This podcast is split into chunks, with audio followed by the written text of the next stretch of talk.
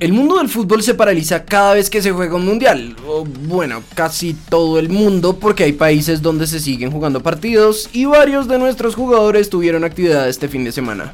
En Portugal se jugaba la Copa de la Liga y Sebastián Pérez fue titular en la victoria del Boavista por la mínima ante el Vilafranquese.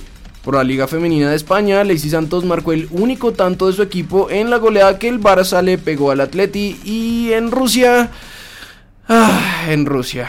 Empecemos por lo bueno. En la Copa de ese país, John Córdoba una vez más fue titular con el Krasnodar y esta vez marcó un doblete para conseguir la victoria de su equipo 4-1 ante el Kimiki. Y lo malo, lo malo fue esto. Wilmar Barrios fue protagonista con el Zenit, pero no por una salida limpia o un quite perfecto como nos tiene acostumbrados, sino por agarrarse a puños con un jugador del Spartak de Moscú. Nicholson lo agarró por el cuello y Wilmar trató de frenarlo y aunque el árbitro intervino de inmediato, al parecer no tenía ninguna intención de soltar a Wilmar. Y en segundos todo se salió de las manos y se volvió una batalla campal donde hasta patadas recibió nuestro 5.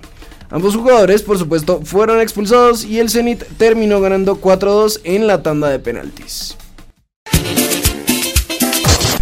En el fútbol de nuestro país, ayer el grupo B quedó más que abierto, pues en el tiempo de reposición, Pasto terminó remontándole a Águilas que parecía que se iba a quedar con la victoria, y el DIM ganó su partido ante América quedando como líderes en solitario y dependiendo de sí mismos para llegar a la final.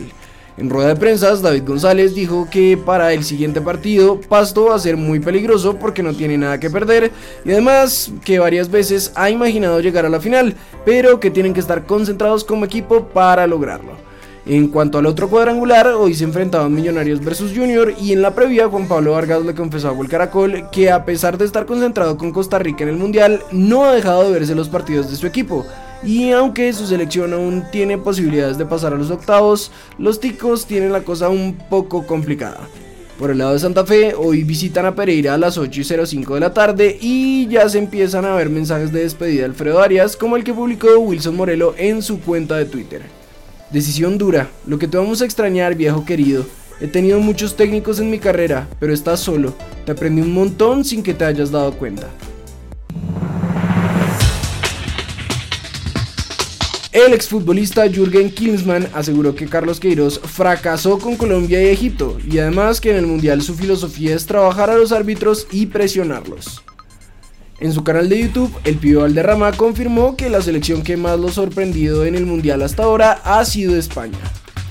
TNT Argentina aseguró que el Eintracht de Frankfurt habría rechazado una oferta de un equipo ruso por Rafael Santos Borré.